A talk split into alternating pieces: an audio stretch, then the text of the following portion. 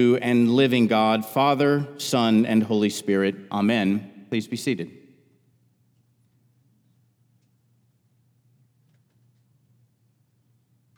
Stop me. You've heard this before. Time to get out of the boat. For those of you who've been hanging around Christ Redeemer for a while, you know how important this passage has been in our efforts to plant this church. As out of the turbulent waters of an emerging denominational division some years ago.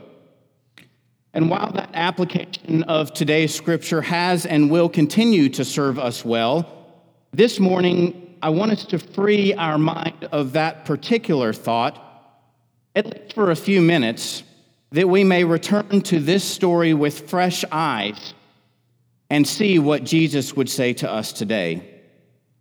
And as we do, I invite us to look at today's gospel reading through the lens of this particular paradigm.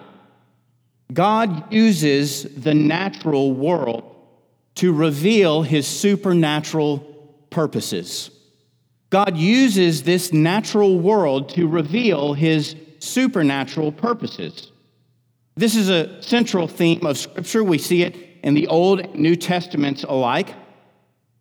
It was evident last week as Jesus used five loaves and two fish to feed 5,000 men plus women and children. And it's evidenced again today on the waters of the Sea of Galilee as Jesus again uses this natural world to reveal his supernatural purposes. Entering the story, Jesus has just dismissed the crowds from the feeding of the 5,000, and he also dismisses the disciples, telling them to get into the boat, to go on to the other side of the lake, so that, as we are told, he can be alone. Well, not exactly alone. Well, at least in solitude, he intends to pray, to steal away from the busyness of life, the commotion of the crowds, even the camaraderie of his friends. Why? To commune with his heavenly Father, to be with him, to talk with him, to rest in him. And oh, how much each one of us needs that. Perhaps also to discuss what will come next. What will Jesus do now? Who will need him next, and how will he respond? Well, late into the night, the answer reveals itself. As the winds sweep across the surface of the waters, whipping up the waves against the disciples' boat. But look carefully, look carefully, for this story is not primarily about Jesus calming the storm. That story is actually told in Matthew chapter 8. This story is found a few chapters later in Matthew chapter 14, where, yes, there is a necessary emphasis on Jesus' dominion over nature, a declaration that he is, in fact, God. But it comes more in the form of Jesus walking on the water than it does taming the turbulent winds and calming the cantankerous waves.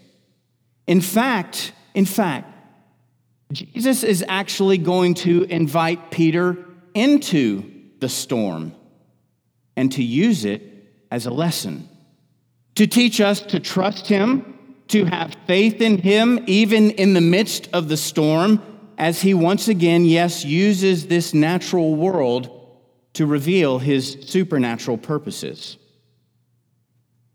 It should be no surprise that when the disciples saw Jesus walking on the water, they were terrified, even saying it is a ghost, and then, as the scripture says, crying out in fear. Well, wouldn't you?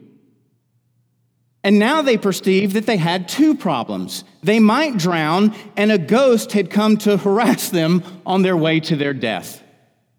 But lest we think we might have thought any differently than they did, as one fellow said in our men's Bible study this past Monday, how easy it is for us to become afraid. No, this morning he corrected me and said terrified. Terrified was the word he used.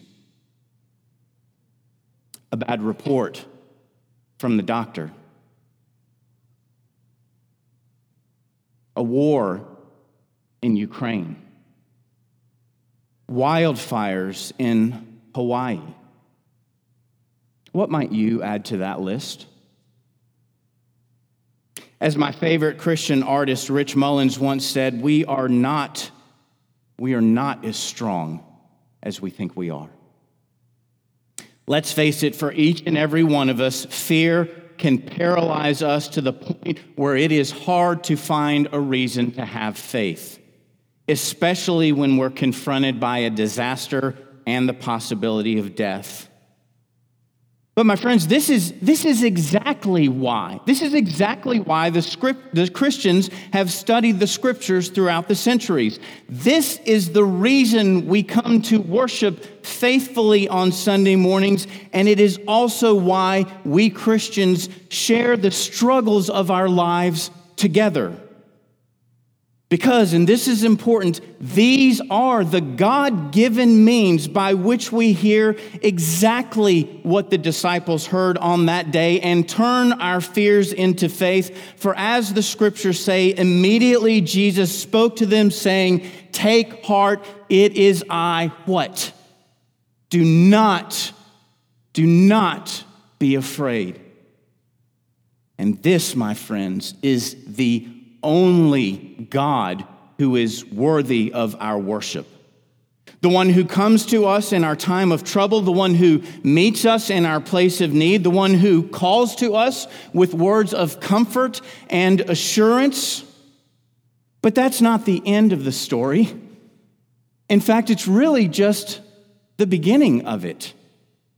For now, we ask ourselves the question what really is our deepest place of need? What really is our deepest place of need? Is it only to be saved from the storms that we encounter in this life? The answer unfolds before us as we now turn our attention to Peter, impetuous and inconsistent as he is before the crucifixion, yet seeking the kind of assurance from God that we all want for ourselves. He cries out to Jesus in reply, Lord, if it is you, if it is you, command me to come onto the water. Uh, just ridiculous is the only word I can think of to describe that. And yet, as Jesus had taken charge over the water, Jesus now takes command of Peter's fears, using this natural world to reveal his supernatural purposes Jesus bids him with one word come. Come, come. My friends, don't, don't miss this moment, please. For God is present with us right here, right now, in this our moment. And he's speaking to us through these events that he ordained 2,000 years ago. And he's inviting us to consider our own journey of faith in relationship to Peter. Would I dare display a faith like Peter's? Would I, in fact, get out of the boat? You see, our faith is not merely an intellectual faith, it's a volitional faith. Why? Because it's a relational faith. And you see, so here's the point it's the most important one. Will we take Jesus at his word? Will we trust him? Will we respond with faith when Jesus calls us? Or will we remain paralyzed by our own doubts and our own fears? That's the essence. So, as the story draws to a close, we are shown this stark contrast between faith and fear that we're supposed to see. For Peter does get out of the boat, he too starts to walk on the water. And then something happens, something that we're all given to do. He starts to feel the wind on his face, the scripture says. He becomes afraid and he begins to sink. The point, of course, as you know, is that we're supposed to keep our eyes fixed on Jesus no matter what. When we're tempted to turn again to the troubled and transitory problems of this life, don't take your eyes off Jesus or you will surrender to the storm. But even as he's sinking, Peter cries out, Lord, save me. Lord, save me. And so he does. Mercifully, Jesus reaches down, he takes hold of Peter's hand, and he says to him, O ye of little faith, why did you doubt? And he takes Peter back into the boat with him where the other disciples are waiting. And now, only now are we told, do the winds stop. And the scripture says they worship him. Appropriately enough, the story ends in worship. Only we cannot end without asking the meaning of this salvation unto worship. Do you follow me here? Was Jesus merely saving Peter from the temporal storm that might have taken his life? Or was Jesus using this natural world to reveal an even greater supernatural purpose? You see, the rest of Peter's story goes something like this Peter would one day die. As untold numbers of people are dying in Ukraine right now, as too many people recently died in the wildfires in Hawaii, as you and I will all face our own death one day. So it cannot be, it cannot be that Jesus was simply saving Peter from an earthly storm on the Sea of Galilee. No. Jesus was forging in Peter the kind of faith that would stand firm against the spiritual storms of hell. For one day, Peter would stand trial before the kings and the kingdoms of this world, and under the pain of his own death, he would have to answer one simple question Tell me, Peter, who is Lord? Who is Lord? Is it this Jesus who we crucified as a common criminal? Or is it the Caesar that you can see before you, who rules over everything you see, who holds the power of your life in his hand? And as Peter's own life must have surely flashed before his very eyes in that moment, I bet he thought about some things, don't you? Surely he thought about that storm on the sea and the time he cried out to Jesus, Lord, save me. But now, as you know, this was the ultimate test of faith. The kind each and every one of us has to wrestle down in our own hearts. For the same Jesus who saved Peter from the storm also said to him and says to us, Do not fear those who can kill the body, but cannot kill the soul. Rather, fear him who can destroy both the body and the soul in hell. Fear not, therefore, for you are of more value than many sparrows, but know this Everyone who acknowledges me before men, I will also acknowledge before my Father in heaven. But whoever denies me before men, I will also deny before my Father who is in heaven. Do you think Peter thought about that in that moment? History tells us what Peter chose. Peter did not deny the Jesus who loved him so much that he gave his life for Peter who actually holds our lives, our eternal lives, in his hands. Peter decided that it was better to die an earthly death at the hand of Caesar for declaring that Jesus is Lord than to suffer an eternal death in hell apart from Jesus for saying that he's not. I want to end this way. It won't surprise you to know that I myself think a lot about this story especially now that I've had the privilege of going to the Sea of Galilee three times now.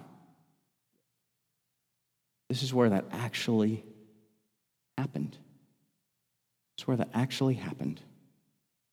And so, yes, I still find myself asking the question would I get out of the boat? but not just for the sake of planting a church, as right and good as that is, but would I get out of the boat?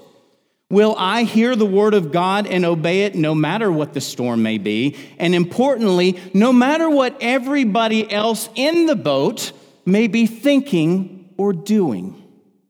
Will I fix my eyes on Jesus or will I falter because of the wind and the waves of this world. Because in the end, my friends, the final truth of the matter is this we are not always going to be saved from the storms of this natural world. As a good friend of mine once said to me, we're either walking out of one storm or we're walking into another one. How often that's true in our lives. But for all who trust Jesus, this is the truth. We will be saved out of this natural and broken world.